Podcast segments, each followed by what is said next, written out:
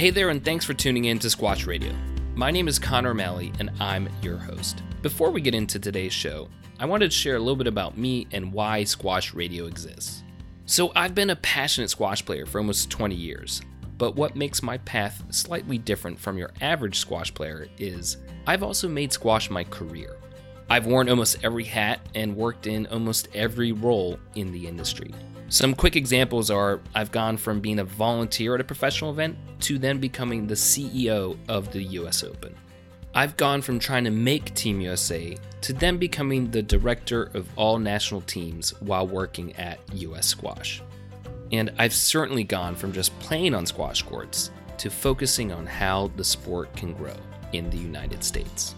What has been a big part of fueling my passion all these years are the fascinating, passionate, and dedicated people involved in our sport. So, Squash Radio? Well, that's just a way to try and help share those stories.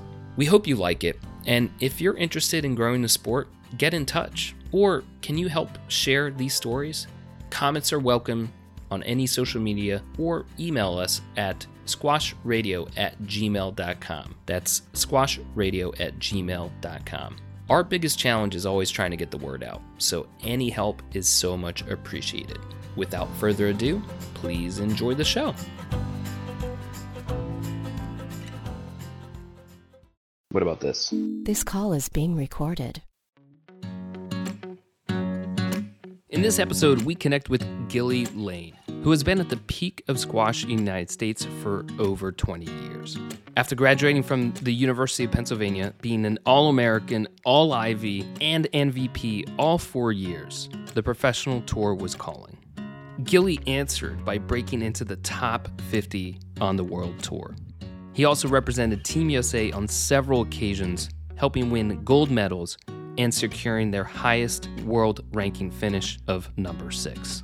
During the next phase of his career, Gilly bridged his playing experience into coaching, returning to coach both Team USA and his alma mater, taking them to new heights, setting a program record with a number two season finish in the college ranks. In this episode, we also take a deep dive on leadership, team culture, and the various paths he's taken along the way.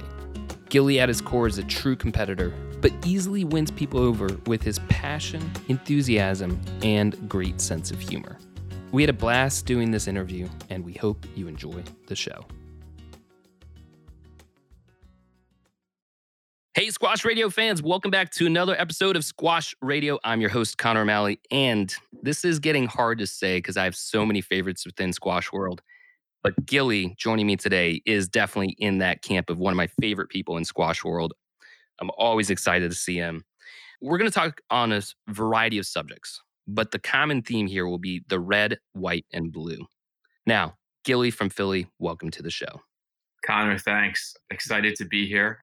I was joking with you last week when I got your text. I, I got the call. I got the call. I felt like I was being summoned from the uh, the bullpen to close out the game in the ninth inning, and uh, I was I was super excited to know. But I've enjoyed um, listening to the podcast and love what you're doing, and it just feels great to be on here. Given you know when we first met in 2007, really started getting to know each other uh, with Team USA, and and seeing how you've grown over the years and what you're building, and and your enthusiasm remains the same in the sport. So it's phenomenal. and I'm excited to be here. well, I appreciate it. And as I told you, like if I could do anything right now, it would be snapping my fingers and I've interviewed everyone, right? It's really hard to uh to do it. So I'm so excited and you've been on top of my mind to try and do this. So I'm glad we found the time. And you know, speaking of which, here it is in January and the college season would be in normally in full swing. I don't think even if you wanted to, we could find time during this period because you're the head men's coach at the University of Pennsylvania. So, you know, given that, I'd love to kind of give a little bit of a state of the union of where we are within the sport of squash. And one of the big announcements that just came out literally yesterday was Dave Talbot retiring from Yale Squash. What does that do to the ecosystem of college squash? Well, for sure. I mean, it's just an unusual year. You know, if you if you think of anyone in the squash world, and I've now been in it for a really long time. I mean, to think no squash during January month. I don't know when the last time we didn't have squash in my life in January. Probably would would have been 10 years old. So, you know, you're you're looking at 25 years of squash in January, and here we are. And obviously, with everything that's going on in, in a COVID world. The CSA has had to uh, cancel our season and cancel the championships for the 2020 2021 year, which is really unfortunate as I feel that the CSA is pushing in in, in the right direction and, and inspiring yeah. so many people. And then you have uh, yesterday the announcement that you know Dave Talbot, one of the legends of our game, you know, not just in college squash but in squash in the U.S. in general.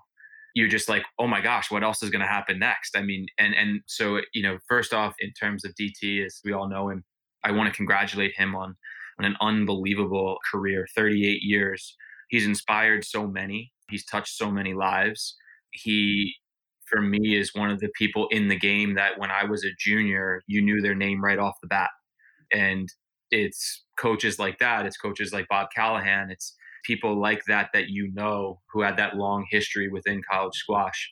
One of the cool things is about DT is just what everyone says about him and the legacy that he's leaving.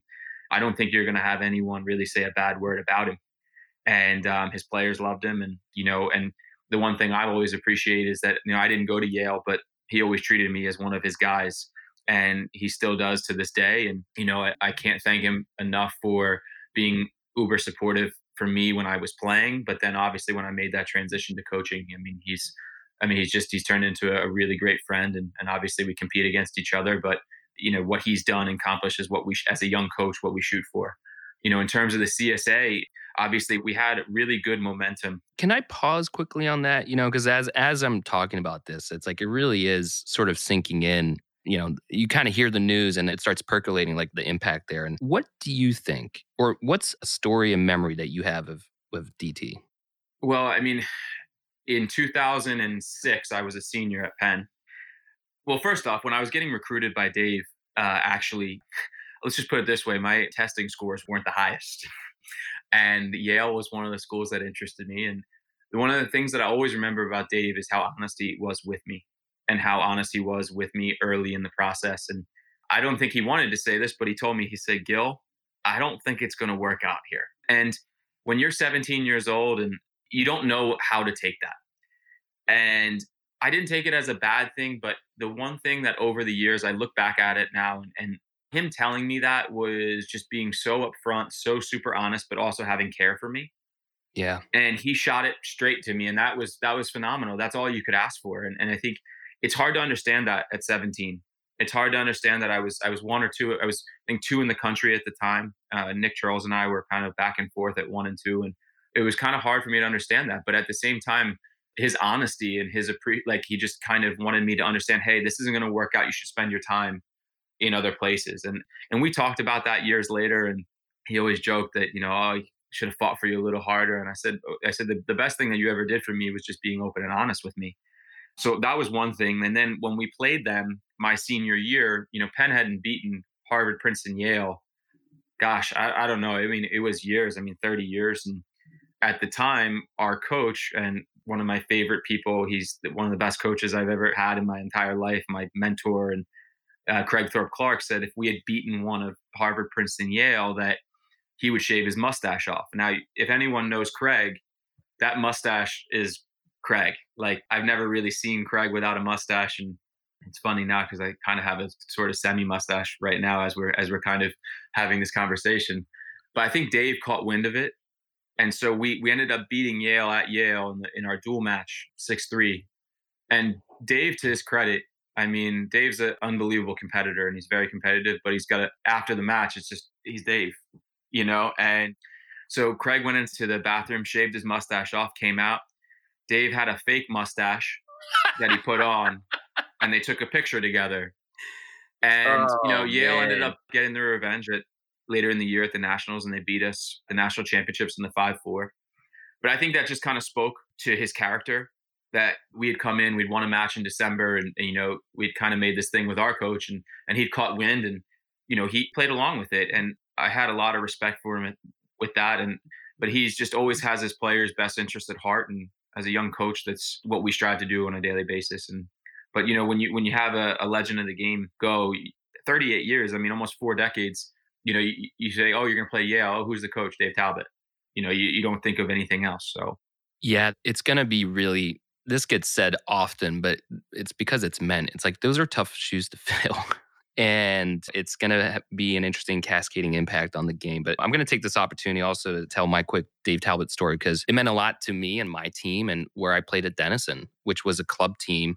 And we had a high caliber team that we were within the top 10. And so we were competing against UPenn, Princeton, Yale. And as you know, you alternate home and away. well, being from Ohio, we really had to like, you know, we we're pretty much always away. But Dave Talbot and Yale and the Naval Academy were two of the teams that came out to Ohio, which was just like deeply meaningful to us and the team because no one else was competing against that caliber of school. And so the fact that Dave, Dave would come out there with his team and this, it's a lot dependent on the coach and where they're willing to direct their team. And it was sort of embarrassing because we we didn't have the best of courts and it was one was a convertible racquetball court. So here I am. We're alternating between the Brady Center, which is one of the best in the country, then going down to like knocking on the glass to kick off the racquetball players that are going on. Incredible. Asking my competitor to be like, can you help slide this board? and I'm bringing on the tin. So it's interesting days, but that just shows that it didn't matter. Dave saw the sort of greater good and what it meant. And I wonder to kind of close that out is it's hard to encapsulate his impact on the game, but does anything kind of on a one word or one sentence kind of ring out for you? Well, I just said his, just the way anyone who knows DT just knows that he's a fun loving guy. And, you know, he's, he's a competitor, but he also has a huge heart. And he's, I think, I never got a chance to play for him, but I have a lot of friends that did play for him and they wouldn't change that experience for anything in the world. And, and when you have, you know, one of the biggest things is, you know, in your four years, we always say that you want to love your experience and you're going to spend time with that coach more so than any advisor or any teacher. And that's really important. And I think the guys and girls that played for him loved every second of it. And, you know, I'm going to miss the hug, the pre match hug, you know, before we play Yale. And, but I also know that he's one that's going to always contribute to the game. So he might be retiring from Yale, but I can see him still being heavily involved in making sure that the game is progressing in the right way. Yeah. And he's going to do it and he does it with a smile and in the way that we know DT does. And, you know, I'm just, what I wish that we had is, is we had a different way to celebrate what he's brought to the sport. You know, obviously COVID has been incredibly hard. And, and I think, you know, in the future, we'll celebrate that. Hopefully, we'll get a chance to celebrate him and, and his accomplishments and what he's done for the sport in an appropriate way uh, in front of a lot of people and, and uh, give him the credit he deserves couldn't agree more. And yeah, I think we're all looking to that time when uh, events and coming together to celebrate becomes possible. So I want to shift focus on one of your red, white, and blues and talking about your team. And is it fair to say you have the eye on building a national championship team? I think it's definitely fair to say. And if so, when did, because that's sort of a, to say that goal out loud must be kind of scary. And I wonder when did you start aiming towards that? Well, for sure. I think I think you know me better than most. Is I'm very competitive. I definitely want to succeed, and we, I want to win. I want to, you know, coming back to Penn in in 2013, our women at the time were top with one or two usually, and and and the men were in second division and had just kind of we bounced them back into eighth, and and at the time it was about creating a really good culture and rebuilding the culture, and and culture is really important for me. Um, I'm a big team sports guy, but as we all know, squash is an individual sport. But in college, we coach it as a group, and building that camaraderie, building building a culture that one kids want to be a part of, two that's going to continue to grow in the in the correct way, and then building a vision for the future. When I came back, my first kind of goal was just to kind of get the maybe the men's team back into kind of the mix of things. You know, when I was playing it wasn't as competitive, I don't think, as it is now. I mean, the the level of play is just is on a whole another level, and keeps and going up, keeps yeah. going up, and and I'm I'm so happy that I played in the era that I did, and I'm not playing now. I can tell you that right now. So at the time, really, it was just trying to get back into that top eight, and you know, kind of start building from there. And then as we were able to get some good recruits year after year, and it was like, okay, we're continuing to press the top teams. And in my mind, you know, Penn did everything for me as an undergraduate it took an opportunity, it took a chance on me. It took a chance on me to come to the school and, and be a part of the community. Craig Thorpe Clark did such a great job at bringing us as, together as a team. My teammates, I still speak to them every week, the guys that I played with, right? So if I had the checkbook, I would open up the checkbook and write that check back to the school if I could. But right now, I'm in a position where I get to give back to the place that was so special to me. And so that's kind of the energy that I wanted to bring. And I know this is a long answer, but but we had to do a lot of things to get back and create that atmosphere that the best student athletes in the entire world wanted to be a part of.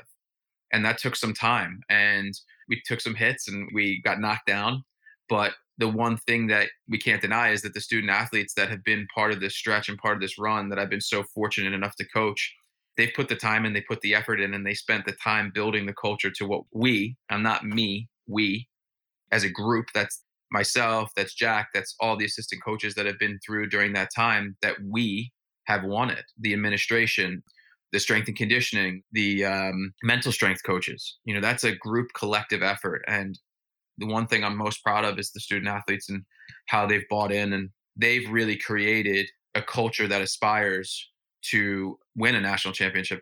That being said, we haven't done it yet. And we have incredible competition that we are competing against.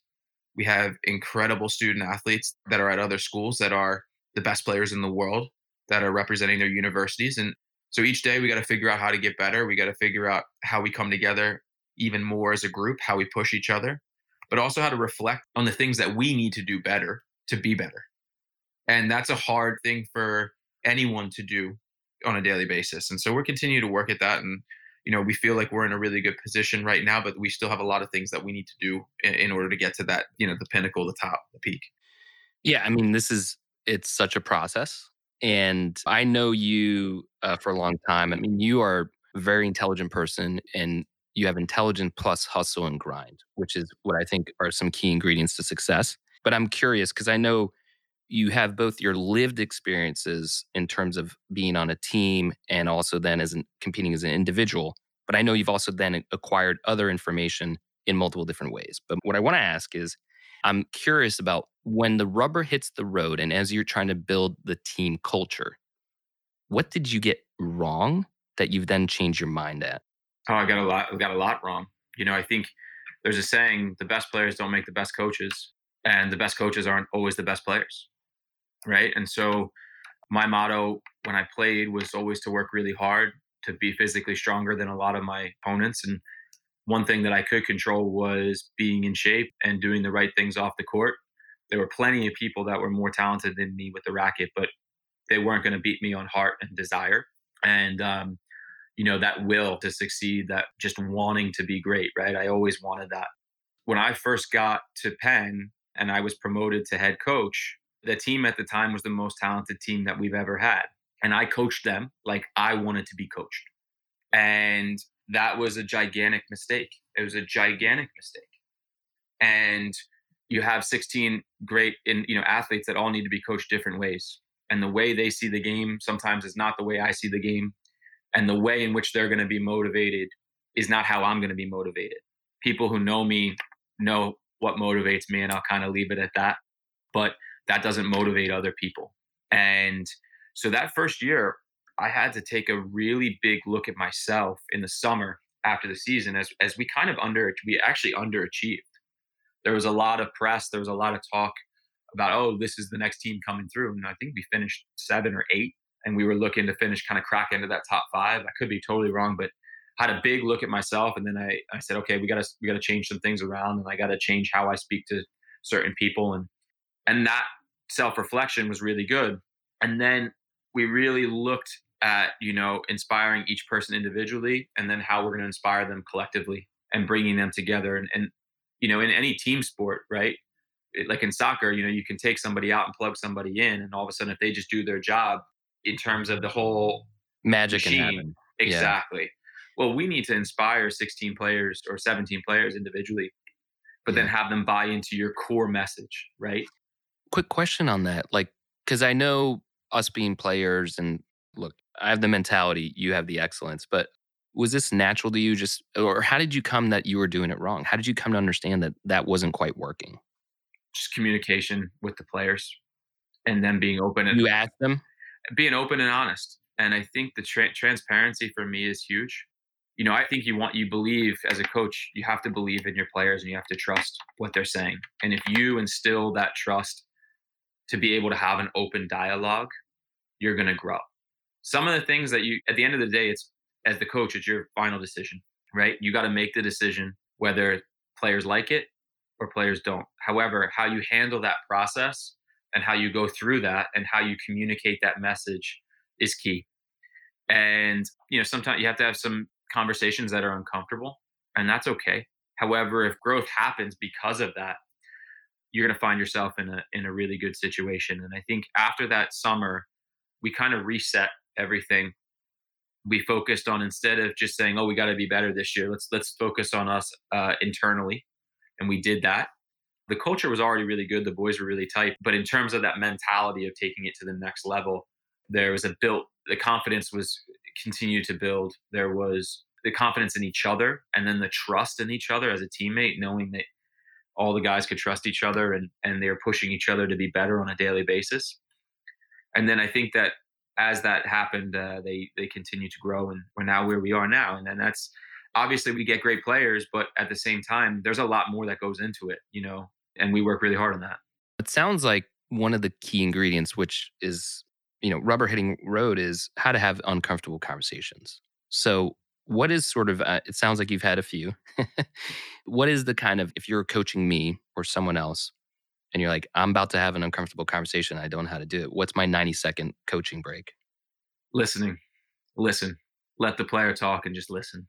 I think listening is huge. It's something that I've had to learn how to do. I think anyone who knows me knows I'm pretty chatty, but listening and just kind of taking things in and digesting that and then coming back, eh, I think is really important. You have to listen to the people around you take that information in because there's not one correct way to look at things. And, you know, there's not one way to coach squash. There's not one way to coach one sport. There's there's so many different ways. And the beauty of our sport is that it's so international. Yeah. And there's so many different cultures that play, right? And it's taught so differently across the world. So it would be a negative for me if I didn't listen to somebody or to listen to a new concept or a new idea and and keep an open mind because you know I'm still growing as a coach and I'm still growing as as a person every day 100% and so listening has been one of the biggest things as a coach is just taking it in not reacting right away and trying to then come up with a solution that is going to allow your student athlete to be in the best position possible to succeed. Love it one of the things that I'm curious about from your coaches have to are responsible for so much and let's break it down to on-court responsibilities and off-court responsibilities because I think there's often a misperception of how much time you can allocate to be on court to develop a player, right? So you're really building the system and trying to implement that, right? Like you're guiding the ship. For sure. But I'm curious with aspirations towards eventually a national championship, what's your strategy and don't give the secret sauce away but you know what's the kind of how do you think about the regular season versus going into national championships? We just think of one match at a time. I think the years that we we got in trouble is we're thinking too long term instead of short term the short term progress. Focused on the individual growth making sure that like take the matches out of it. Just make sure that the student athlete is in a great place mentally.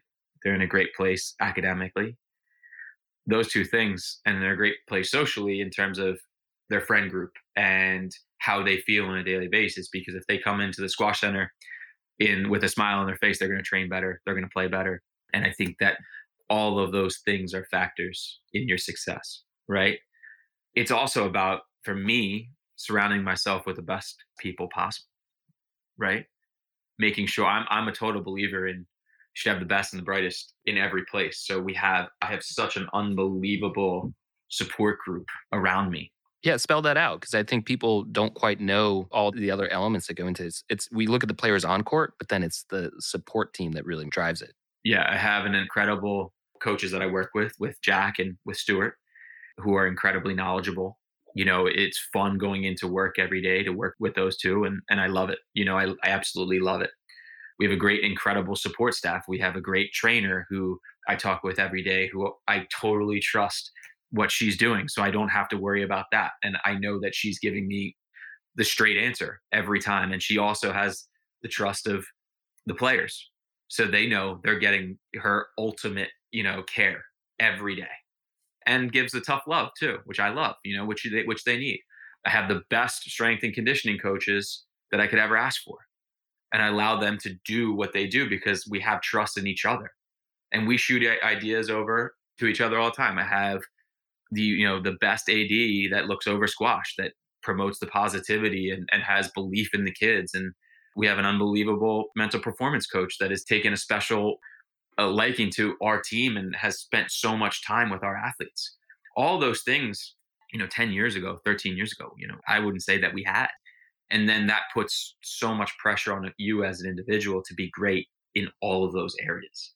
Totally. And so allows me to be able to work on to, to be able to do the coaching, game plan, make sure that as a unit we are unified. And I would always say to everyone, surround yourself with the best.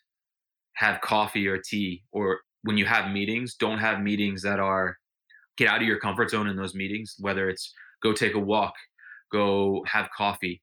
Don't have the meeting. You know, obviously we live in this COVID world now. So, you know, the face to face is non existent really. Um, and it's a lot of Zoom, but get out of your office, you know, be on the go, be active, and then do a lot of self reflection in terms of how you personally can be better every day because there's always something that we can work on. So, along those lines of building a team, you just kind of described what it is in terms of once people get into your team. I'm sure there's a lot of questions you get asked about, and this is top of mind for you like, you need to recruit talent. And it goes both ways. And the kind of question that I'm curious about is, and you can pick whichever orders, what's the question you get asked all the time but what's the real question you wish they were asking you? The question I get asked all the time is what SAT mark do I need to to get into the school? I think the question that I'd love to be asked is what attributes do you put at the top of your list to be a part of your team and what's in in terms of the culture of your team, what type of student athletes have helped you build where you are today? I think the one thing, you know, great players make great coaches. Okay. And, and that's for sure. The players are the ones that are doing the work and they're the ones on the court and they're the ones playing in big situations and they're the ones studying at school and they have a lot going on in their lives. And I would be the first to say that I've been surrounded and I'm fortunate to be around incredible student athletes. I feel so lucky to coach the players that I've coached in the last seven years.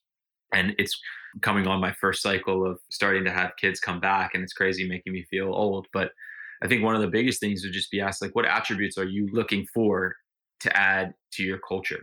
And, you know, the biggest thing for me is just hard work. If you're a hard worker, we love that. That is something that we love to have people that put the time and put the effort in, have that desire. They want to be great, but they want to be a part of something that's bigger than themselves. And for me, that's what, you know, being a part of the team is all about is like fighting for the guy next to you and having their back when they have your back in tough times. And um, I go back to that SAT thing is that in society right now, we put such an emphasis on this number. And it really doesn't actually say who you are as a person or actually kind of project how successful you're going to be in the future. It's a number in my mind that, okay, if, if you just want to hit this number, is that mm. all you want to do is just hit the bare minimum to get by? And what is that saying?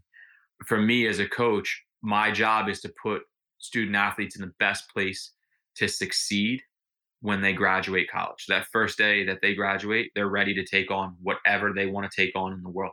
And a number does not necessarily hit that for what we're doing. It's about, you know, what are your values? Where did you come from? Continuing your family values throughout college, carrying those through, which is incredibly important to me. It's a longer topic than than probably have time to go into today but also understanding what you're about to be a part of and how key your contribution is to the makeup of the entire process. And so those that's what I wish we would talk about more and we would talk about kids in general, not just scores that they're getting. Because scores don't correlate to actually who a person really is. Yeah, I couldn't agree more. And it's a tough process both ways, right? This is literally about fit. and who will fit into your team, your culture. And I think it's an important part. And let's not diminish that. Like, look, you, despite you wanting a potential athlete, if they don't hit certain benchmarks, your hands are tied. And I think that's the lesson also from Dave Talbot kind of saying that he would have wanted you. But let me kind of anchor this question because you're a soccer player and you're a tremendous athlete there. And I wonder, you know, squash is very different that you don't have positions in terms of like, uh oh, my rock star goalkeeper's graduating. I need a goalkeeper. But so when you're looking at your team culture of like who to, how to build it, you know, with the lineup, what's your thought process in terms of who to target to go after?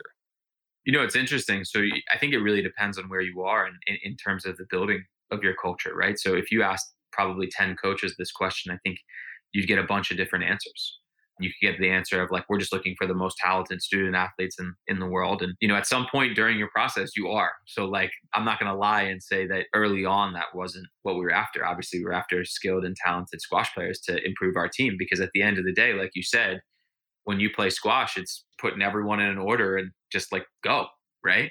And so you could argue that chemistry on a squash team is not as important as the skill in which your starting nine possess, right? I would agree and disagree to that. And I agree slightly just because there is a lot of skill involved and you need to position good players through the lineup. The one thing that I'm reading a great book called The Captain's Class right now. And it's just talking about it's, it's um I'll get you the author in a second, but um it is about why great dynasties have been great. Mm. And athletic teams. And it is it talks about the captains, it talks about the leaders, it talks about the values that they instill. And and it's funny that one of the main things it talks about is is the captain isn't the person who you think it is. The captain, you know, what we think of as the the good looking one. He's, you know, he or she is very talkative, is very outspoken. It's the one that's always in the press. And in actuality, it's the captains of all these great dynasties and great teams, uh, these 10 great teams that uh, the authors picked out. They kind of are just in the shadows a little bit from the public eye. They're the people that are in the dressing room really firing everyone up. They're the people that have the teammates back. They're not as outspoken in the media or the press, but they are the people that are there. They uphold all the values of the organization and the team. And, you know, they're the ones that sometimes go on to be great coaches. They might not be the most skilled players, but they're the ones that that really lead that organization in, the right direction. And so one of the things that we've looked at and as well and trying to quantify is, is how leadership affects the culture of the team. And, and I think it's a really important characteristic and definitely one of the things that we look at now, even though you might not have 15 years ago chalked that up as attribute that you're really looking for in putting together a squash team. And it's so important to have positivity in training and each and every day because for any college squash fan out there, you know that it's a long training season, but it's a very short uh, match season. And the match season is really, really only two and a half months. And so it's really a sprint. So to have that positivity on a daily basis is huge. And you need the right student athlete to really fortify that message and, you know, to everyone else. I would say it's a series of sprints, but it's such with little rest and recover. For sure. It's interesting. Just a lot of interval training. Yeah, exactly, exactly. You know, there's a, um, are you familiar with the gentleman uh, Simon Sinek? I'm not. Oh my gosh. You know, we definitely need, uh, and we'll do this offline of in terms of like knowledge share and all that stuff. But the reason why uh, Simon Sinek, who's been just such a core pillar of mine in terms of, you know, me and I consider performing in business, it's a sport to me and I got to be prepared. So he wrote a book called Start with Why. Like, why do you do anything? And is a really interesting mentality. But part of it is also trust and so he's written uh, he's studied you know the military is a really interesting aspect that everything you just described literally life and death right? Like you have to trust the person next to you. And he's like how do you build trust? And military organizations are really that's what they do. Right. And he's like what's interesting he's like well how do you know when you have trust and how long does it take to build? is a question. He's like you can't answer it. And i'm paraphrasing right. but he's like it's longer than seven days and it should take less than seven years. Right yeah. Anyway, for sure. And uh, and the author, by the way, I, I, is uh, Sam Walker. Sam, Sam Walker, Walker is the author. Yeah. It's fascinating. We're going to take a quick break to hear a word about our sponsor. So, Lee, we want to thank you for being our first sponsor on Squash Radio. And just want to say, you've sponsored other avenues, but squash is always where your heart's at. What does it mean to you to be sponsoring squash? I, I think there's just a, a, lot of interesting people in the sports. I've attended junior tournaments, I've been to professional tournaments and you can always get into some engaging conversations. And I think Squash Radio is an avenue of bringing those people to the forefront. And I'm sure a lot of people would like to listen to. Them. And sponsoring this, we're just uh, facilitating that. I think you nailed it. Is there anything else you, you might want to add? But I think you, you nailed it. That is, that's exactly what I think. Because I'm in, like, with Hope. I've met Hope so many times and they've got into a little bit of conversation, but listening to that conversation you had with her, just she's just a squash through and through person. And I don't know how many listeners you get, but it doesn't matter. It's the fact that people can now relate to Hope as this person. Hopefully, they're going to do that with me. I'm sure because I'm quite a private person. I'm not. I've never been a person who hung around the squash circle of people, but when I do, I've got some very good friends and they will probably know me, but there's a lot of people who saw me at junior tournaments and a lot of my juniors were top players in the country, but uh, yeah, I, I, I, think it's a great way of bringing some of the personalities from squash. That was Lee Witham, who is the CEO of Pro Sports LED, the sponsor of this podcast. You probably don't even think about lighting, and neither did we until we started talking to Lee.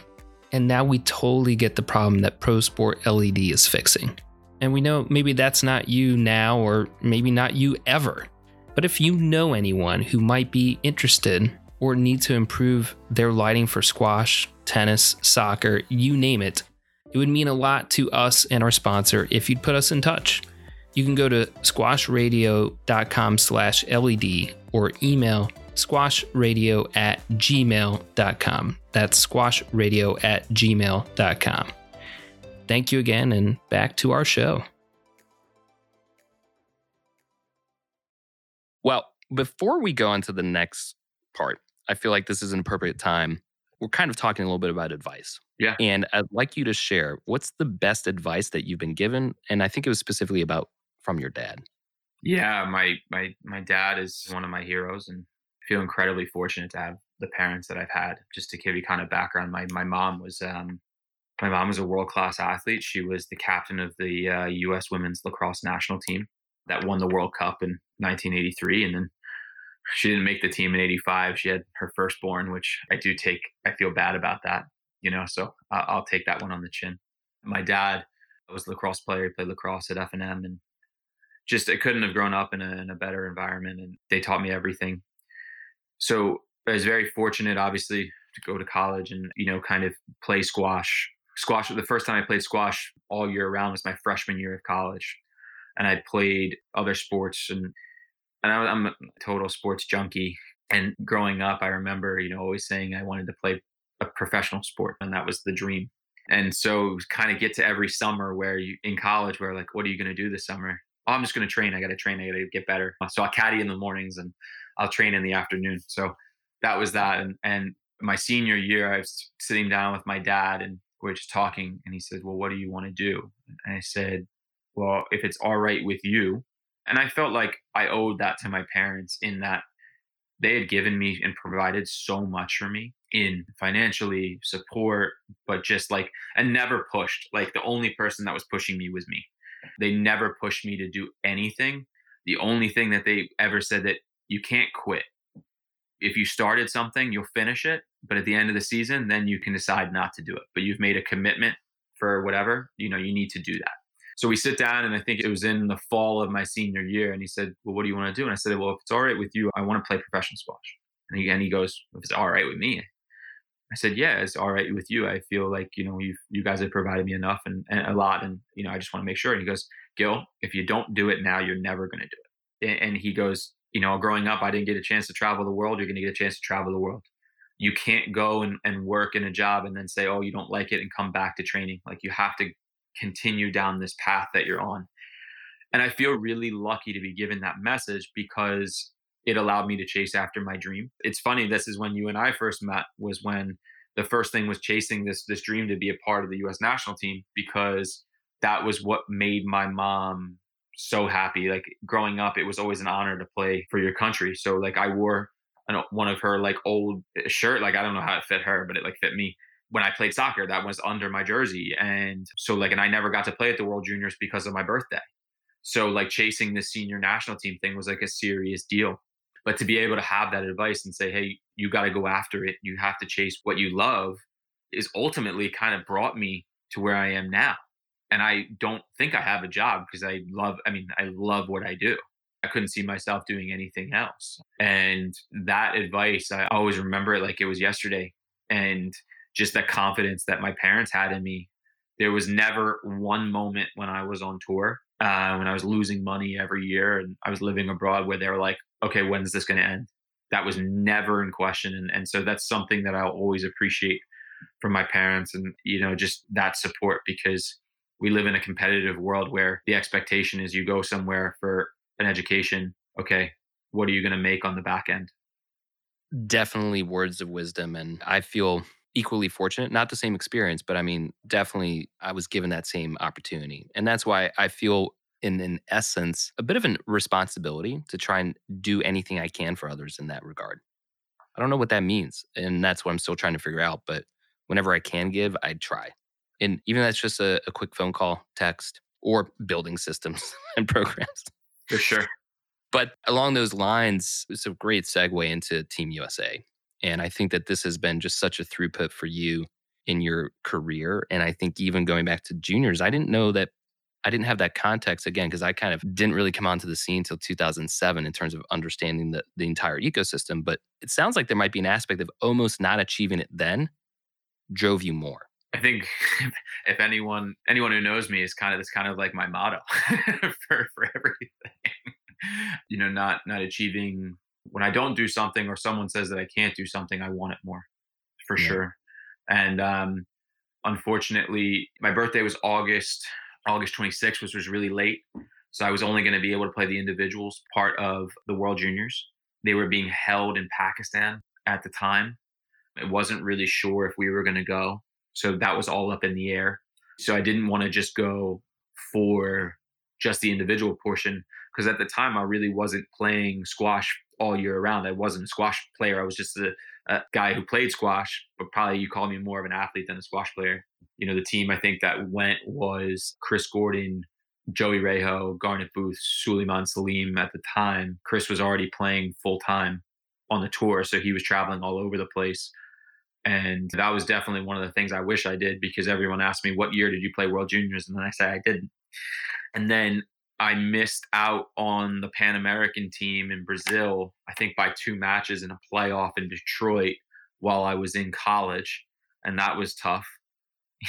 you know i've um, so that definitely drove me more and then obviously my first time competing with team usa you were there you know i had been in an under 23 program and a little bit that i just started but you and i we went down to cuenca to ecuador and we won that which was incredible and then and then obviously headed off to denmark and and had an unbelievable finish there i mean probably my fault that we didn't go further i, I lost that match to durbach which at the time i just didn't think i i definitely didn't have the experience to go win that match. But being a part of that team was something that I always wanted to be a part of because I'd never done it. Yeah.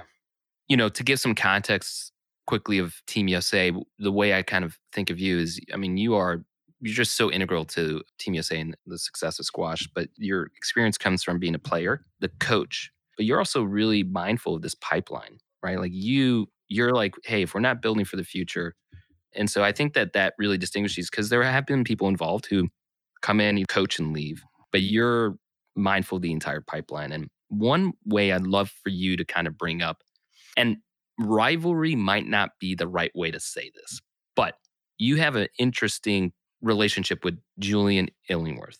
For sure. You, well, you, you can't call it a rivalry because when you lose to somebody like every time except for one, you just can't call it a rivalry. So, yes, you can call it you know, we were obviously competitors for a long time. You know, in juniors, he was always a year ahead of me. And he was always that guy from the West Coast that you never knew. You, you didn't know about because at the time there weren't many players that weren't from the Northeast playing in the junior circuit. Also, I want to give a shout out to Jules because I think people forget that he's the best U.S. player we've ever had in the softball era, male, excuse me. But he's the person that people, I don't know how they forget about. It's a name that we should celebrate more for what he's accomplished because what he accomplished is incredible. You know, 24 in the world with 10 national titles. Uh, you know, that's it's incredible. I mean, obviously Amanda's Amanda's doing it on the other side. You know, at seven in the world, but Julian often gets forgotten, and I think people need to know his name and understand how good of squash player he was, an unbelievable athlete as well. So Jules and I and Chris Gordon, you know, there was the three of us on tour, and, and we kind of needed each other, right? We needed each other not only as a friend thing, but you know, when you're traveling, you know, you want those companions, you want kind of that team atmosphere. And and the three of us got really close and we were kind of three guys that had kind of made this commitment to playing and to really going after it and not just kind of saying, Hey, we're gonna do it for six months and then we're gonna hang it up. Um, we really said, okay, we're going to make this a career and we're going to go after it. And I think it was the first time, correct me if I'm wrong, that this was the first time that's occurred in the softball era. It could have been. I don't want to say anything that's not correct in terms of you know people before me. I just had no this.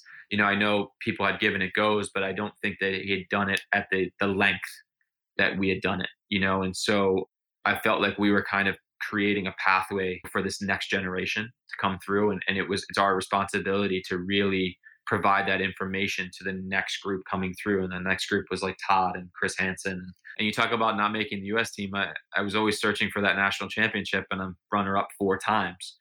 And I said this on a podcast with Jim Zug. And when Chris Hanson won his first nationals, I was so happy for him because it reminded me of me because he was always behind Todd and and you know and kind of that and I felt like that was me and then Chris Gordon won his first nationals against me and then maybe I'm Mr. Second Place. I don't, I don't know because you know losing the national finals last year to Harvard too. So uh, it, it drives me, but at the same time, it's a responsibility. And, and the one thing that I I know that Todd and Chris have done really well is pass that down to the next generation. And I really that's unbelievable that they've done that. But yeah, no, a couple summers ago, Jules and I got to coach together at the academy, and it was incredible because I don't think he ever really gave in to anything that he was working on to me and maybe vice versa. Do you sorry? Do you mean like giving in secrets of what you're doing, or just what he was doing and his coaching and his aspects? And I really understood then that week how he thought about the game. And I was like, God, I wish I knew that a decade ago, you know. But um, what was an insight that kind of like you're like caught your attention? It was just we would talk and we would kind of we had a lot of time together. We were staying at the dorms together at Trinity, and um, you just get into conversations and you start asking questions that you wouldn't ask when you're competing against each other so like when you i was just like you know when you were playing against me what would you think about you know like where would you try to expose me and why and then when you hear those answers you're like oh it makes perfect sense right and i'm like oh no wonder you drummed me every time we played you know and like of course i couldn't do that like yeah that's what i would do to me too you know it, it's so but to hear it from his point of view was incredible in the way he thought about the game you know, you saw him as this incredible athlete, but he thought about it in a great way. And the same way with Chris, you know, when you start asking them those questions and you're not in that competitive environment anymore, it's really awesome to see how top athletes think on a daily basis and what they're thinking about. I think Jules, I mean, I really enjoyed watching him play, right? Like he was a gifted athlete, moved like a panther, great racket skills, but he understood the game at a different level. 100%.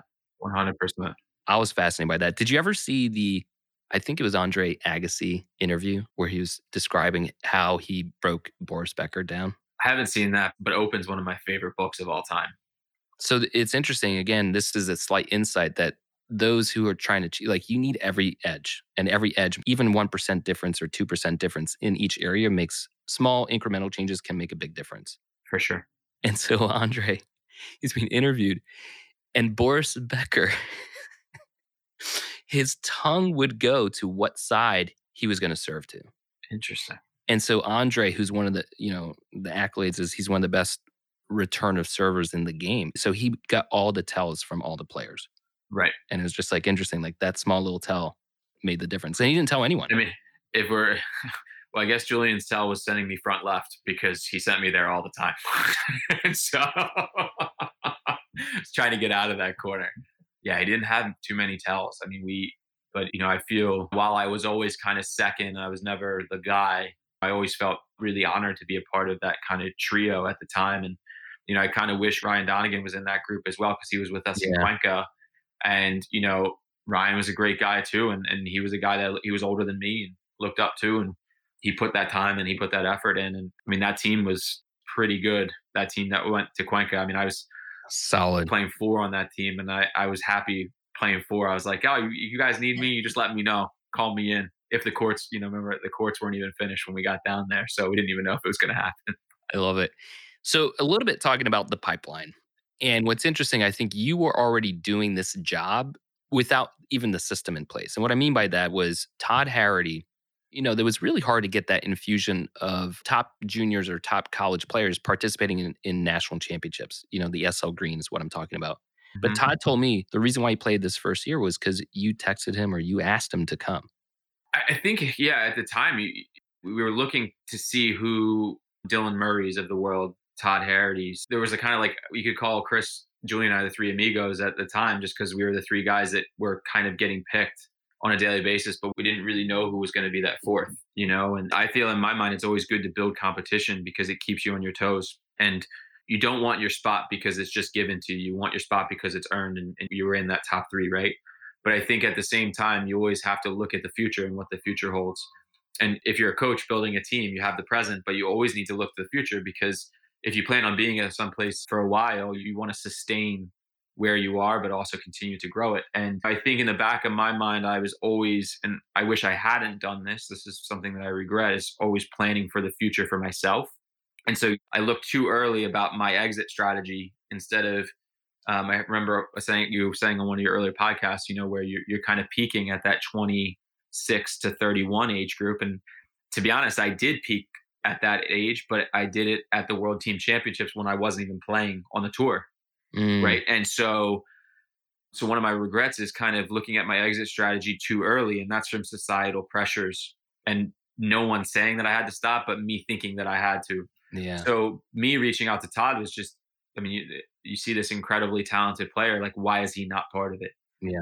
You know, and that's, and being also from Philly, I remember us traveling home from Germany together and at the World Teams. And he um, he played incredibly well. He had to step in for me when I injured my back after the second match. And I said, "Listen, man, you got to give this a go. You have to. Like, you are way too talented to not do this." And Todd's very unassuming, and but you know he's not arrogant in, in any stretch of the imagination, but is one of the most talented people I've ever seen. And so I'm happy that he stuck with it and I guess reaching out was it's the right thing to do, right? You know, it's the right thing to do to push things forward. And then I was so happy that he, Chris, and you know, we we never got a chance to win that Pan Am team medal, and then so for for Todd, Chris, and Andrew to win that just is awesome. You know, it's just it's the coolest thing in the world, and I'm so happy for them, and I'm so happy for Todd and Chris that they won the doubles too. You know, it's yeah, it's amazing. So what I'm kind of pointing towards is you were already ahead of the curve with no title, but just looking out for Team USA and trying to build the future. And you were doing that with no real system in place. However, you're now part of something that's really cool. And I'm sure you would have wished that this system and this program was in place. And I want you to talk a little bit about that. Yeah, the, the Academy program is pretty awesome. It's so for those who don't know, it was actually started, uh, you know, officially by Rich Wade. Uh, Rich Wade was one of the when he was at U.S. Squash. He's now at Philadelphia Cricket Club as one of the brainchilds of this is is to really uh, put together a program for the the college student athletes that are looking to play professional squash. And, and what we did was I was fortunate enough to be a part of it and asked to be a part of it. And it was basically talking about how you transition from playing in college to then being a pro. And I think I was doing it kind of figuring it out until I kind of moved to Holland and, and had Tommy Berden looking after me and, and showing me how to kind of manage my career and and the tournaments that I picked and everything like that. Well, we kind of put that all into practice. And for the last couple summers, it's been an, an incredible environment to have hopeful future team USA players, you know, training all together, breaking down the, the barriers of what colleges they go to and making them realize, hey, we all need each other and we all need to push for each other and we all need to support each other.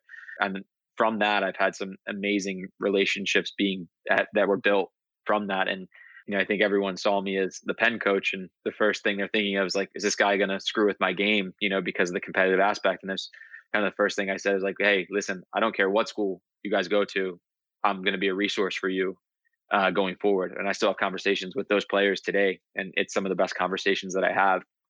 But I was fortunate enough to get brought back into junior national team coaching by Adam Hamill. He kind of I begged to be on his staff for the junior worlds, like begged him, and just followed him. And then obviously working with him, and then working with Rich, and going through that process to be able to kind of put something officially together.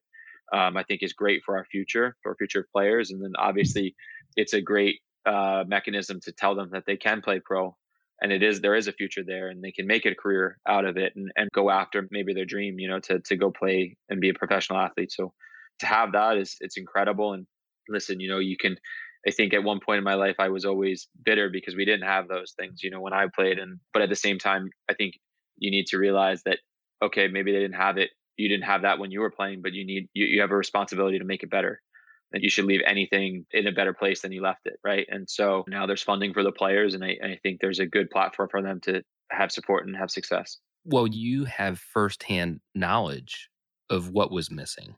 And I think that gives you key insights into what players need. And then you can build that system from there. And I think funding is definitely, it's a component. I mean, it, look, we all have to pay bills. And it's a challenge I know right now with US squash that many people impacted by COVID. It's uh, U.S. Squash is no exception, and in every touch point of the organization, it's, going through a struggle, and, and Team USA is also experiencing that too. So, you know, it's interesting as we look towards reopening, rebuilding. It's still mindful of how do we keep those athletes engaged, healthy, and uh, I think there's definitely financial aspects that we need to be aware of. And I mean, I think I think as well. But if you're playing squash, there's got to be more of an intrinsic motivation to succeed and it can't and 100% but you can't have ultimately for success it's a lot of times it's removing friction right and so if you sure. can't it's hard to be you know a bus boy and then trying to compete for team usa 100% 100% yeah. and and and i think what us squash has done a great job of developing is they're putting the platform together for you to be able to be a squash player yeah exactly exactly and so that's great and and and, and i want all these players to go out and have extreme success. You know, I think that's one of the biggest things. At least the women are doing an unbelievable job. I mean, I can't wait to see the next women's world teams and how Team USA does because I think they have an unbelievable opportunity to to make the semis, to make the finals, and really push the world's best. And on the guys' side, like for years, it was like, oh, you were the second highest American ranked, and I was like, well, that's totally outdated now. And I hope it gets to the point where you know, it'd be amazing, uh, you know, if I was the 49th highest ranked because everyone came before me, you know, or, past me. And so, but that's the goal, right? You want to set, you want to keep pushing everyone else to be better and learn from my mistakes and then use that to be successful in the future. Well, before we go on to the quickfire segment of uh, this interview, as we're talking about future plans, and I know that your main focus these days is Penn Squash, your team, everything that you're doing there. But when you and I were talking, you got a degree in was it organizational dynamics? Yeah, organizational dynamics. And uh, was that from Penn or from Penn? Yeah. And so you know, I think that you're probably gonna you're deploying that now against your team. But do you have any kind of you know down the line future plans that you're thinking of? Yeah, I mean, I was So I, I got my master's in organizational dynamics program and concentrating in management and leadership um, wrote my thesis on managing cultural diversity within sports organizations. And so really enjoyed it, really enjoyed the professors, really enjoyed learning from my classmates. And they're all working professionals, really. So that was great to hear their stories of how they interact and how they manage problems within the workplace. And it's something that, as I read a lot of books and, and listen to a lot of podcasts on leadership and culture. How big was the class? So some of the classes, the biggest classes were probably only 10 to 12 people. And what about the cohort? The cohort, it wasn't big. I mean, I, you, you, there's probably around, I would say 70 students in the program. And so a lot of attention, a lot of one on one, which is really great. My wife also got her master's degree at Penn, and yeah. uh, it was in Master in Applied Positive Psychology. And great program. Yeah, it really is. It's a one year program, which I think is a really allows working professionals to really budget that into their uh, careers. For uh, sure. Uh, but for many, uh, you know, time wise plus uh, financially, but it was a cohort of around 40 or 50. Yeah. And it was so thoughtfully done. For and sure. so I imagine you kind of had that similar experience. So what would that potentially look like if you're setting a I would love to do, you know, obviously Penn the job that I'm at right now is the one I think I was supposed to be at, you know, in, in my life and I love it so much. Uh, I love the people. I've, I've said that before. I would love to use this degree though and, and, and do some some leadership talks and training and go in and talk to high schools and talk to captains of super sport teams about how to be a leader. What does leadership look like? What are the different styles of leadership? And I think when I grew up, there was one way to look at it, but there are so many different types of leaders and so many different types of ways you can lead. And there's different groups that you're trying to lead. And so we always were thinking sometimes in, on a smaller scale when we need to really think outside the box. And I think leadership training is incredibly important. It's an incredibly important skill to, even if you're not a natural born leader, I think to understand how, and I, I'm saying leader with quote quotation marks, but like understanding how leaders in your organization communicate might help you do your job more effectively and not take things so personally and maybe then bounce ideas back in order to um, and to create a successful culture within your organization. And it's something that I would love to do. Is something that I you know continue to examine how organizations function, examine the communication between employees and group, and how do leaders pick the people that are part of their group and why. And that question you talked about why earlier in the podcast. Why do we do things? And that's always interested me. And it was a great program to be a part of, and it's definitely made me a better coach for sure. This is an area of interest that is high on my end too. And so I would, love to probably do your program and I haven't had a, a, chance to kind of really dedicate that time. But leadership is, uh, you know, a core pillar, I think, to everyone. And I think there's two parts because I think you're right that there are these assumptions or conventions of what a leader is. And I think this opportunity to be able to disseminate information is really breaking down those barriers. However, that doesn't mean it's not hard to then try and find it. And I think the two parts for me that really have resonated deeply with me are uh, being an authentic leader. That means find your style. And then also situational leadership, meaning like, you know, I have a certain domain expertise, yep. but if I'm in a healthcare environment, I'm not the leader there. So it's like, what do I need to do in order to understand? And it might be following.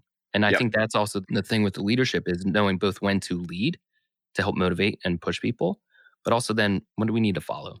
For sure. I think we actually had a talk at Penn, you know, following. No one would ever say that following is a type of leadership and, and, is important. And sometimes, you know, I think every week we get told in, in, in TV and things, however we're presented leadership, it's the person in front. Well, sometimes you can be a follower and be the person that's going, you know, helping someone else go in that direction. And and that's sometimes taking a step back is actually the best step for the group. And so every individual needs to realize like, okay, where are my strengths? Where are my weaknesses? You know where can i contribute the most and, and how can i contribute the most and, and that's that's for any organization. I think that's a really good last word to leave it on. So we're gonna we're gonna switch into uh, the quick fire with gilly lane. Like many of the listeners hopefully they're starting to get a sense that this is broken into two parts. One is uh, about the squash aspect since this is squash radio. We probably should talk a little bit about squash. And the other part is just some other questions i ask a lot of guests in order to get them know them better and I, I love both sections for different reasons. But we're going to go in, we're going to do kind of like a 90 second drill. You don't have to take the I 90 seconds. I love there's it. no there's no penalty if you go over. But the way that I'm going to kind of structure it is in each area of this uh, the sport of squash. I want to get you can pick either or, or both. An area that you love about that aspect or that area, and then something that you wish would be improved. And so we're going to wow. start off at the top of the pyramid with professional squash. Go. Love it. What do you love about it? I think right now the athletes, the players playing are just incredible. I think the game has is just getting pushed. It's moving forward and forward and forward. You know, the women's game has never been more competitive. The athletes are incredible. I love watching all of them play, the different styles of play. The men's game, it's just, I mean, just the rivalries right now. I mean, Farag versus Shorbagy, and then you have, you know, Dessouky winning the last tournament, and that Paul Coll kind of challenging all of Egypt for supremacy. And I think the association has done a really good job. The marketing just gets better and better. PSA Squash TV is just is incredible platform to watch. Joey does a great job, and compared to when I played, it's night and day. The the one thing I guess right now with COVID, obviously we don't have as many events, and but I think they've done a really good job. What we need to continue to do, or they need to continue to do, is to support the players that are trying to come through, and so that we have a great future for the sport and really build up the challenger tour and, and things like that to give younger professional athletes the platform to move forward and, and i know that they are trying to do that and, and that's one of the biggest things that i would i would say that we, they need to continue to do but i know they're doing a good job on that but i think the game's in a great place and and watching the last couple tournaments have been awesome Yeah, I, I agree. I think that that is, you know, it's tough for organizations. They don't always move at the speed that players want or sure. the fans want. But what I can say is that, and US Squash is no exception to this, but PSA is also just such a leadership entity in the ecosystem is each step is forward. For sure. And I think we're humans, we have a challenge of exponential math or line of thinking, and it's more linear. And if we look back, just like you painted a picture, it's there's been exponential growth in this area. And for sure. it's going to just keep going. So the next section is college squash. And I'm not quite sure how to you're so involved in this, right? It's going to be hard, like what hat to wear. So I think pick a hat and then talk about what you love about it and what you want to see improved. It's a really hard question because I do have many hats. So coming at it from a coach's angle, what I love about it is the kids, the student athletes that I get to work with every day.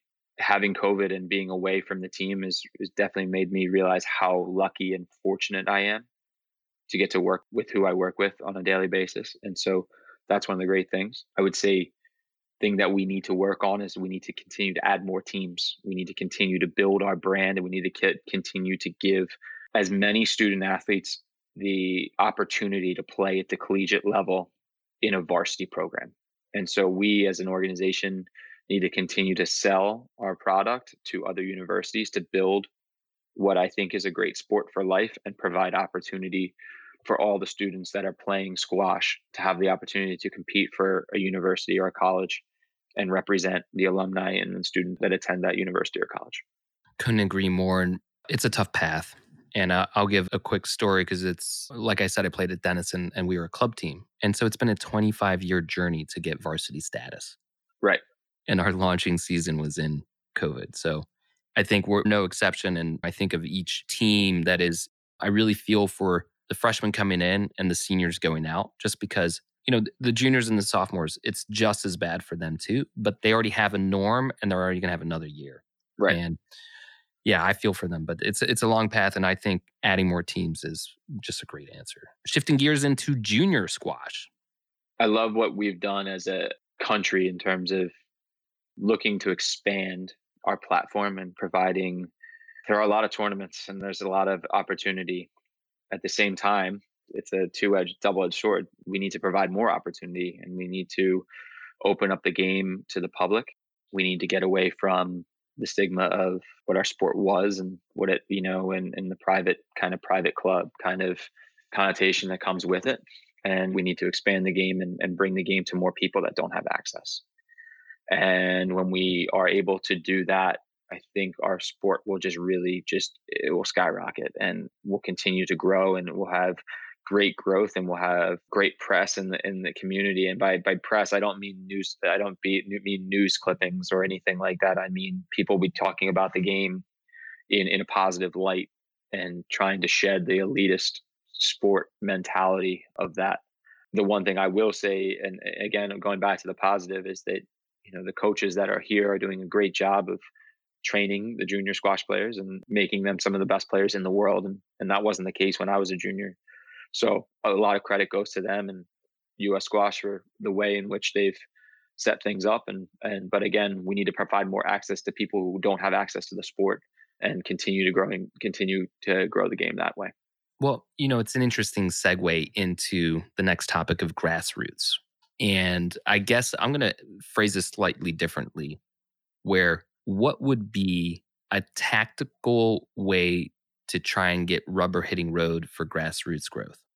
It's going to take people to, I have so much respect for the people that started all the programs in urban squash, right? And it takes people, though. It takes going to take coaches and it's going to take, I think, coaches to to step out of their comfort zone and really go to build something and to really start from from scratch and but have that idea of building that culture and building that organization that we talked about this entire podcast of they have the idea that they want to create something. And um, we need more creators, I think, than just doers, if that makes sense. Um, we need more people that take on that responsibility and make that their life's work. The Greg Zaffs of the world. And these programs are incredible. However, we need to provide them with more courts and more opportunities to hit squash balls and give them the opportunity to not just hit for 45 minutes a day, but for an hour and a half and, and open things up. And so it's going to take a lot of people with that desire to work and work for not a lot of money, but really invest their heart and soul into it. And, and I truly believe when people invest their heart and soul into anything that they can do, that they can accomplish anything. Really well said. And I think I'll, the only thing I'll add on to that is something you're already doing so well at Penn in terms of like, we got to build teams. And I think it's easy to think about the squash growth as a sport. For me, I kind of had this epiphany at US Squash. So about uh, six years ago, I was like, ah, we're talking about real estate. Right. This is a real estate play in terms of what are the teams that we need to bring together. Because if we build courts, then we need the systems in place that once they're there, it's bringing in the coaches. And coaches are, I think, leaders in communities and can inspire. But also, there's an we have to recognize that. And to your point, again, using what the words you said was, you don't have to be good at everything you may not be able to write emails. But you know what? If you can't write emails, your program isn't going to be as successful as someone that you hire someone or bringing a team member or a community member to help write your communications. So it's a really complex issue, but we need to boil it down. For sure. For sure. Yeah. The last question I was going to say is desired future plans for the sport, but I think we might have just answered it. I don't yeah, know. it's just to, to grow it. I think um, we need to look at see internally how we all can help and make a difference. What we're doing, we need to kind of self reflect. I know you guys spent spent some time on the Olympics, and I know the Olympics is the goal. But I think in order to get to that goal, we need to kind of work on ourselves a little bit more so that we're in a place where we can get there instead of let's get there and then figure it out on the back end. I think in terms of process versus outcome, I think we've been looking for the Olympics to be the target. And I think let's adjust it. Like we want growth and we want it to go. And if we happen to get into the Olympics, that will be a deal breaker and it will be a huge achievement. But we're already not in the sport and we're still doing everything that we're doing. So let's let's increase this. But I also just think we need to increase our participation and, who's playing the game.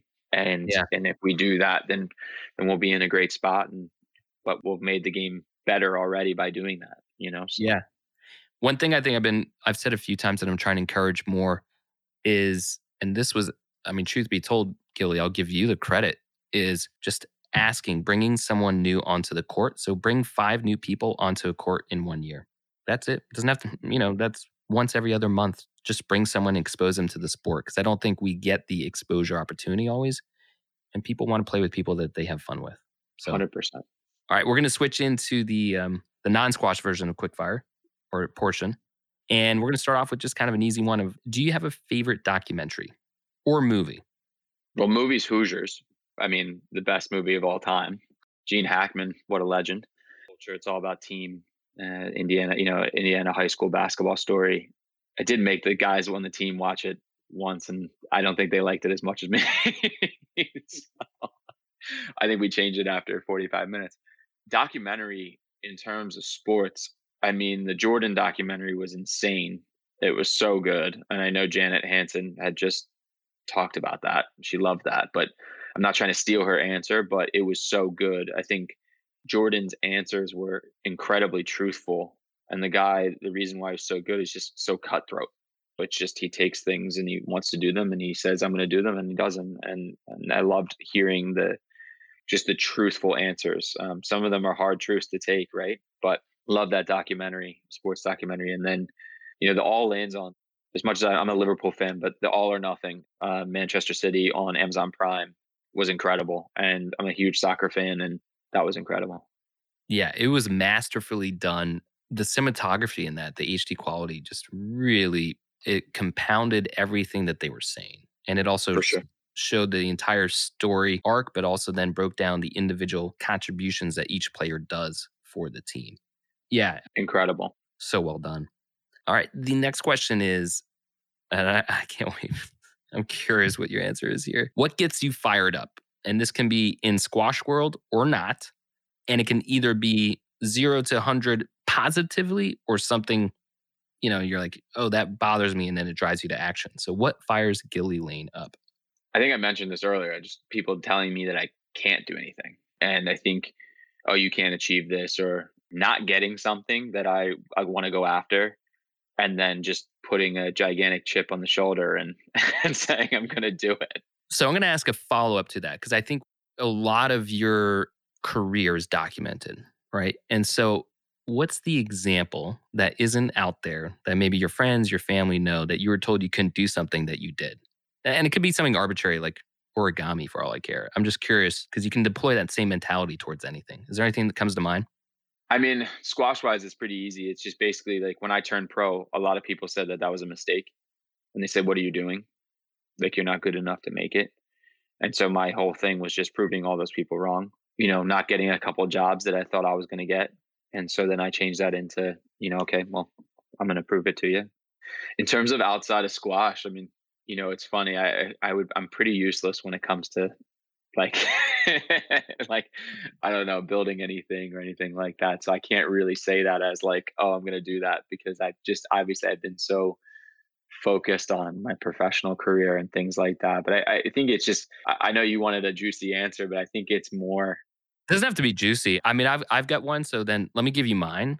Okay. And because I'm I'm wired somewhat similarly, and it's more. I actually don't need even I don't know how I respond if externally someone told me, but internally you kind of have a gut. You're like, I don't like not being good at this. And yep. uh, one of them, it was pretty young, was juggling. wow. And, you know, 14, 15. And so it was interesting at an early age, I can point back to like, that's how I did it. So I couldn't juggle. I saw someone juggle. I was confused. They tried to explain this to me and I didn't do it. Literally, I go out and this is VHS. So I have to right. go buy a VHS. Old school. Get, get get this is old school VHS. Go get like a, a juggling kit, and I was just in my room.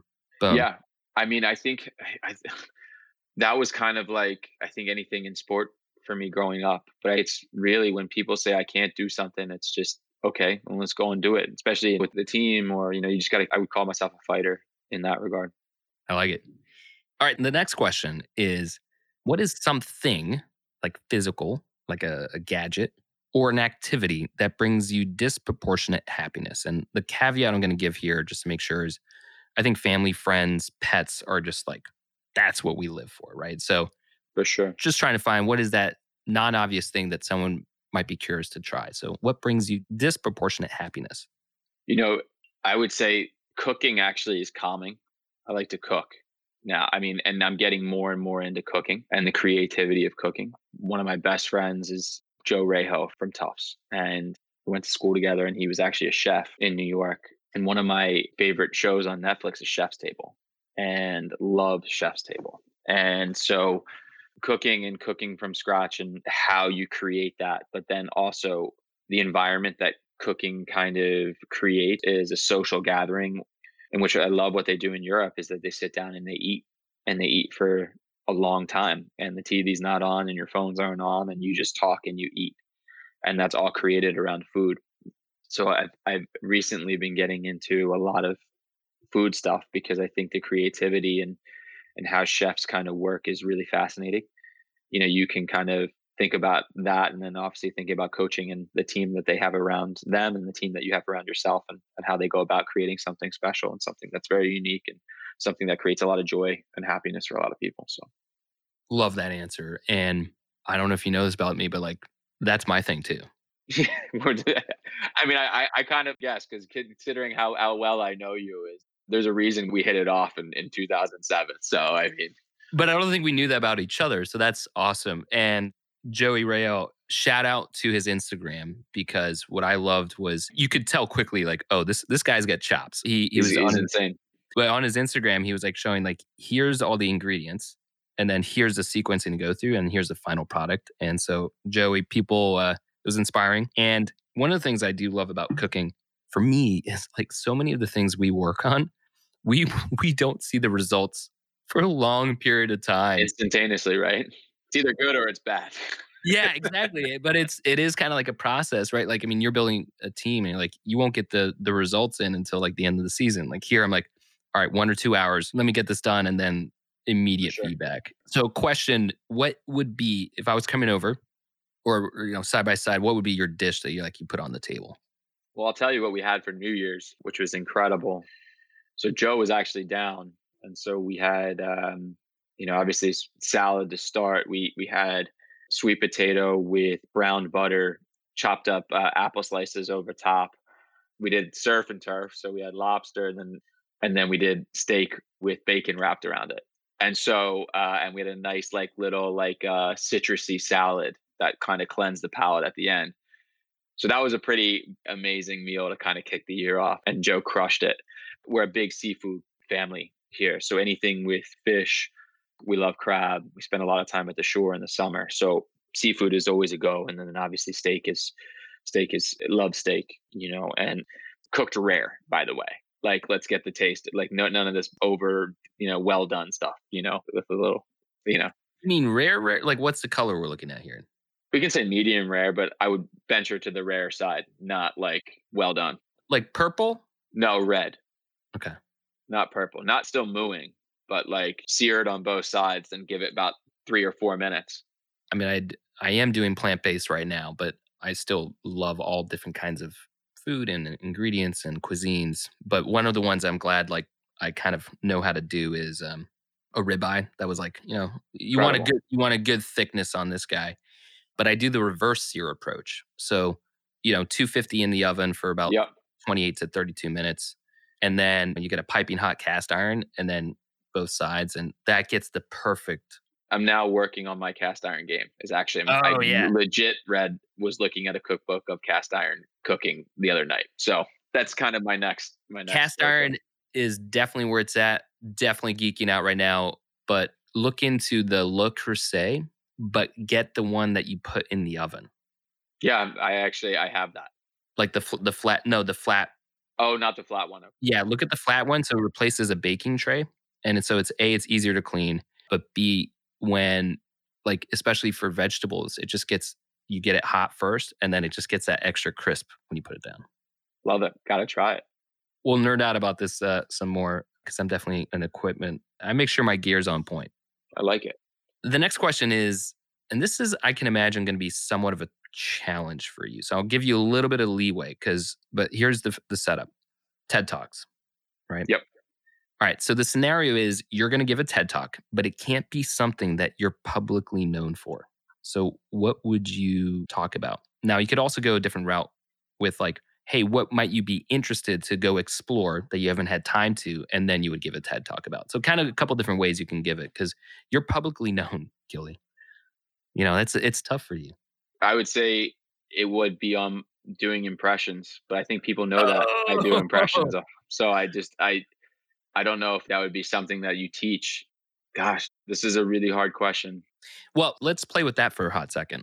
So you're going to do impressions and I mean, you got to break it down. Like how do you practice impressions? Like you have some talent, I know that, but then how do you get the ear? How do you no, I've always I've just I've for some reason I've always had this sense of any accent or uh, lines off movies or movie quotes that I've always managed to do. And my family always jokes that I don't have an original thought because everything's a movie quote. And they joke, but maybe it's kind of true now that I'm 35 years old and still doing it. So the TED Talk, I mean, obviously, my first thing would be talking about leadership and managing teams, right? And it, that would be that would be it. But something that I don't that you know people don't know about me.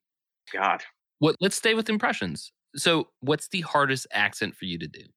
I think they're all hard because y- you want to get them right and you want to you want to be true to and you want to make sure that the the accent one it, it's good two that it's not you know offending anyone. Yeah. And that's big because you don't want to offend anyone and and and three you want to have fun with it right? And so testing it out and and practicing over and over again it's kind of like you practicing your juggling right you got to keep going until you do it. But some people know have, have heard it, some people haven't, and, uh, and I'll let the people who have heard it keep it to themselves, and and the people who haven't, they won't hear it. So. I agree. I think each accent presents different challenges, and 100%. I think being exposed to both the um, someone saying it like their native tongue, but also the other part is the culture in terms of sequencing of how you say certain things, right? Like in For England, sure. which you spend a lot of time in, right?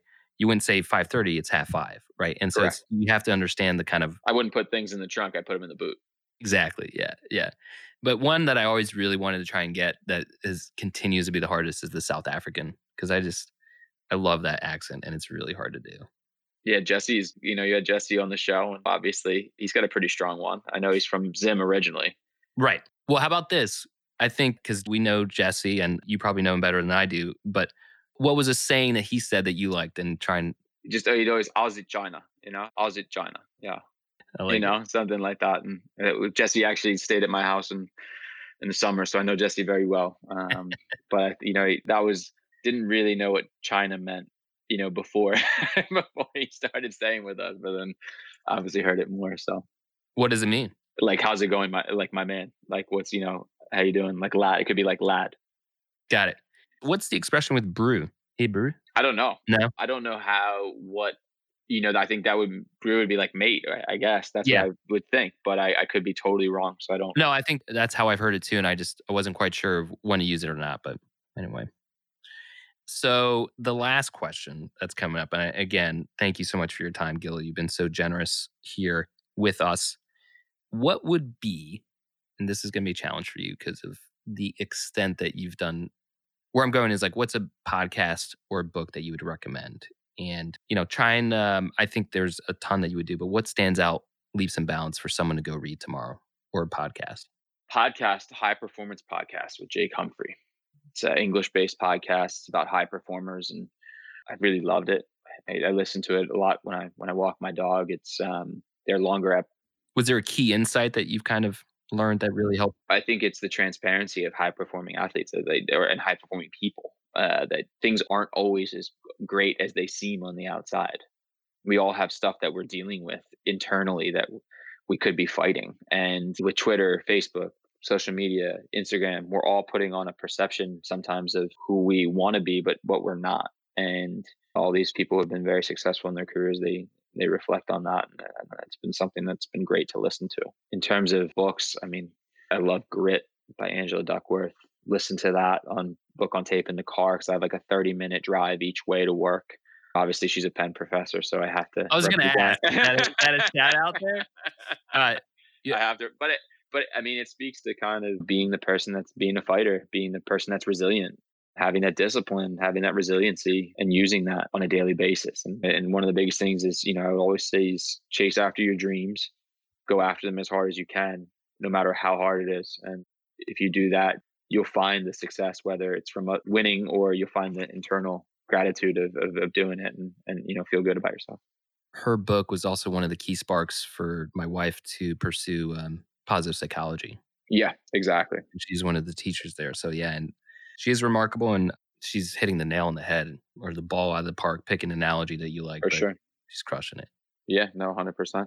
Well, thank you, Gilly. This is uh, a long time coming. And that's, like I said, you were on my list. Such a pleasure to get this. Uh, I, I enjoy talking to you every time we talk, and to have one of these on the record is just such a pleasure for me and an honor. And you know, I think our connection is is multifaceted, but certainly the bond with Team USA and the red, white, and blue. I think you know, and and I feel very connected to it, even though I didn't, I never got called up. I tried to make the team, wasn't even close in the t- the top ten, top 20 even but you know to have played a part of it is an honor and it's really because of guys like you and the other women and coming through the pipeline so thank you well we appreciate you man i appreciate you a ton and, and everything that you did for me when i was starting and just what you're doing now to promote our game talk about it but also the support that you gave us uh, you know especially me when i was 20 21 years old and just starting out it was um, great to have you on our team in terms of and, and i talk about team i talk about Team USA, but also my team that was, you know, people that I knew I could count on and trust. So it was a pleasure being on, and I can't wait to um, see Squash Radio just get bigger and bigger. So. well, I appreciate it, man. All right. Well, till next time. All right. Thanks, Connor. Well, thank you so much for your time today and for joining us on Squash Radio. We hope you enjoyed this latest episode. But before you leave, we just have one quick last message. As you know, Squash Radio wants to help tell some of the best stories from Squash World. But in order to do that, we want and welcome your help. Do you know a person or a story that involves squash that is interesting, funny, moved you, you care about, reflects your passion for the sport? Well, share it with us and let's try and get it out there on the air. You can email me at squashradio at gmail.com or reach out to us on social media. Again, thanks for your time and well, until next time, be well and have fun.